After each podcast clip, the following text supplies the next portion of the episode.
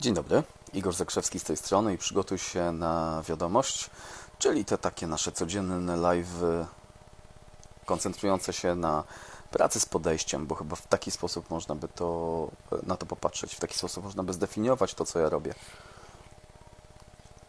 Neurotoksyny atakują. Co to takiego? Bo dziś chcę powiedzieć o innym zupełnie, czymś innym niż to zwykle się uważa za neurotoksyny. Właściwie lepszy jeszcze tytuł tego odcinka to byłby Neurolingwistyczne toksyny atakują. Dlaczego? O tym za chwilę. Pamiętam jeszcze tak na fali wczorajszego live'a, na którym, e, który odebraliście tak bardzo emocjonalnie, te osoby, które go e, oglądały czy słuchały, mm, odebrały go bardzo emocjonalnie, gdzie mówiłem o takim wzorcu, jaki, no, jakiego jesteśmy nosicielami, wzorzec niezasługiwania na miłość, który potem przekłada się na wiele różnych czynności, e, czy, czy, czynności w życiu. Bardzo okrutny wzorzec, popychający ludzi w no, takie słabe gdzieś rejony. Hej, hej, hej, dziewczyny. I mm, przypomina mi się pewna historia. Przypomina mi się pewna historia, y, którą na własne y, uszy słyszałem i osobiście przeżyłem. Pamiętam taką rozmowę, powiedzmy, że miała, mia, miała ona miejsce gdzieś na przełomie lat 80. i 90. Pamiętam taką rozmowę w domu moich rodziców, kiedy mój ojciec wrócił taki zadowolony i mówi do mamy: e, Wiesz co, dostałem tę pracę. E, na co je, e, chyba pierwsze pytanie mamy, albo jedno z pierwszych pytań e, mamy brzmiało: mm, No to fajnie, a ile będziesz zarabiał? Na co on odparł, być może nieco skonfudowany: A wiesz co? No nie wiem. Ale i tutaj dodał coś, co utkwiło mi na długi czas w głowie. I to coś brzmiało: Ale wiesz co? Ja należę do pokolenia ludzi, którzy najpierw wykazują się, co potrafią, a potem dopiero wyciągają rękę po pieniądze. I wiecie co? E, niestety, ale mi się to strasznie spodobało. Strasznie mi się spodobało, byłem dumny z mojego, e, z mojego taty i wciąż jestem z niego dumny, bo to jest, to jest, to jest fenomenalny facet.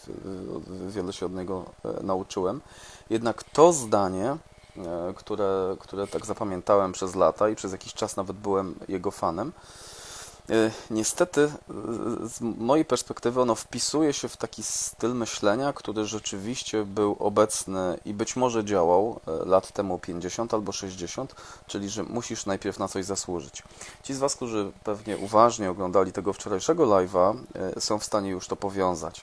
Kiedy ktoś mówi, najpierw się wykaże, a potem wyciągnę rękę po pieniądze, to tam dokładnie, o ile to nie jest żadne kunktaktorstwo, o ile to nie jest żadna polityka, o ile to nie jest żadne wywieranie wpływu, to jest to dokładna reprezentacja tego przekonania, o którym, e, o którym wczoraj powiedziałem, które gdzieś tam się wdrukowuje, wkleja w głowę, czyli e, nie zasługuje na, czyli na przykład nie zasługuje na miłość, nie zasługuje na, na, na coś tam innego. No? Tak naprawdę, jak e, być może większość z Was, czy pewnie większość z Was gdzieś tam chodziła na jakieś rozmowy o pracę i, i padało tam pytanie, od iluś lat się je w Polsce zadaje, ile chcesz zarabiać. To pytanie tylko częściowo ma na celu ustalenie, ile chcesz zarabiać, ale to, to pytanie ma między innymi na celu skalibrowanie Twojego poczucia własnej wartości. Bo jeżeli, y, jeżeli ktoś, zobacz, zobacz, dostajesz, y, dostajesz, albo nie wiem, przychodzi do Ciebie nie, fachowiec i, i, i, mówi tam, no to zrobię to i to, no to świetnie, a ile to będzie kosztowało? A on mówi, a nie, to spokojnie, dogadamy się, nie? I ktoś nie potrafi y, swojej ceny E, swojej ceny wymienić, to z tego potem tylko kłopoty wychodzą, nie? Cześć Tomek. W związku z tym, co tak naprawdę oznacza to, że ja najpierw, najpierw chcę pokazać, na co mnie stać, a potem będę wyciągał rękę po pieniądze? No to oznacza między wieloma rzeczami, już raz powiedzieliśmy ten wzorzec, że nie zasługuje na coś, e, że mogę udowodnić swoją wartość tylko w oparciu o opinię jakichś innych ludzi, no to to dokładnie to oznacza, co już powiedziałem. Nie jesteśmy pewni swojej wartości. No? Nie jesteśmy pewni swoich kompetencji. I być może teraz taki łącznik do kolejnego tematu, do którego szybciutko przelecimy, to jest to, że e, zastanów się proszę, ile razy w swojej przestrzeni dookoła słyszysz od ludzi wyraz chyba, który jest potężną neurolingwistyczną toksyną, moim zdaniem bo zwłaszcza jeśli to ludzie łączą y, z takimi stwierdzeniami jak no bo chyba jestem dobry w tym, co robię, co? Albo bo chyba to jest dobry produkt, albo chyba potrafię to zrobić. I łączą to chyba ze swoimi kompetencjami, umiejętnościami, zdolnościami, wiedzą. Mówią, no, mówią na przykład, no chyba coś wiem na ten temat. To, to jest straszliwa neurotoksyna, wiesz, bo to chyba to jest taka forma asekuracji żeby, y, no, broń Boże, nikt nie podważył tego, że y, nie, nie podważył Twoich kompetencji, żeby nikt nie podważył Twojej wiedzy, żeby nikt nie podważył Twojej umiejętności, więc asekuruje, asekur, asekurujemy się, y, asekurowaliśmy się słowem chyba. Nie? Taka fajna, taka fajna, miękka obrona przed tym, że, że, żeby ktoś broń Boże Cię nie zaatakował, ale to chyba, dlaczego jest taką neurolingwistyczną toksyną, Dlaczego robi spustoszenie w głowie? Dlatego, że jeżeli zaczynasz używać chyba w sposób nawykowy, to budujesz potężne, potężne wątpliwości w swojej własnej głowie co do własnych umiejętności, co do swoich kompetencji. Masz być pewnym swojej wartości, masz być pewnym swojej kompetencji, tego, że jesteś dobry. Masz mieć duże oczekiwania płacowe, bo to oznacza, że że znasz swoją wartość. Masz mieć oczekiwania coraz wyższe, bo to oznacza, że się rozwijasz, że jesteś coraz lepszy. Tak? Dokładnie, Krystyna. Chyba równa się wyjście awaryjne. Tak na wszelki wypadek. No? Na wszelki wypadek to powiem. Rozumiem, że są sytuacje, w których nie jesteśmy czegoś pewni i, i wtedy chyba jest, jest zupełnie na miejscu. Ale jeżeli łączysz to ze swoimi kompetencjami, umiejętnościami, wiedzą, to jest słabe.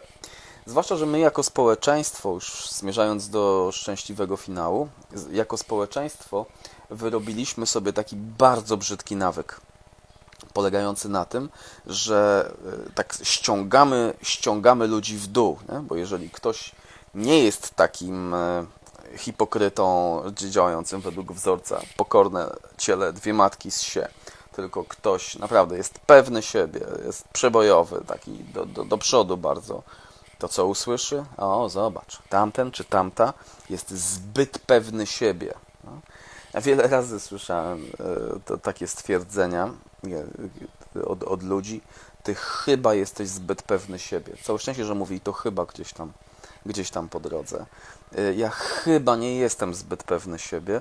Mam pewności tyle, żeby wiedzieć, co potrafię robić dobrze, co umiem robić dobrze, z całą pokorą do tego, że, że wciąż się uczę, że wciąż się rozwijam, nigdy się nie nauczę, zawsze będę, e, zawsze będę w pewnej odległości między kompetencją i niekompetencją, ale to, co potrafię, to, co umiem, tego jestem pewny i tego Ci przeogromnie życzę, też tej pewności, kształtowania tej pewności. Na początek wywal chyba ze swojego języka, przynajmniej z tych kontekstów, w których nie chcesz samemu sobie instalować wątpliwości. Pozdrawiam serdecznie, przygotuj się na wiadomość, ręka w górę, jestem przygotowany, jesteś przygotowana. Zasługujesz na wszystko. Pamiętaj o tym. Cześć, do zobaczenia do jutra.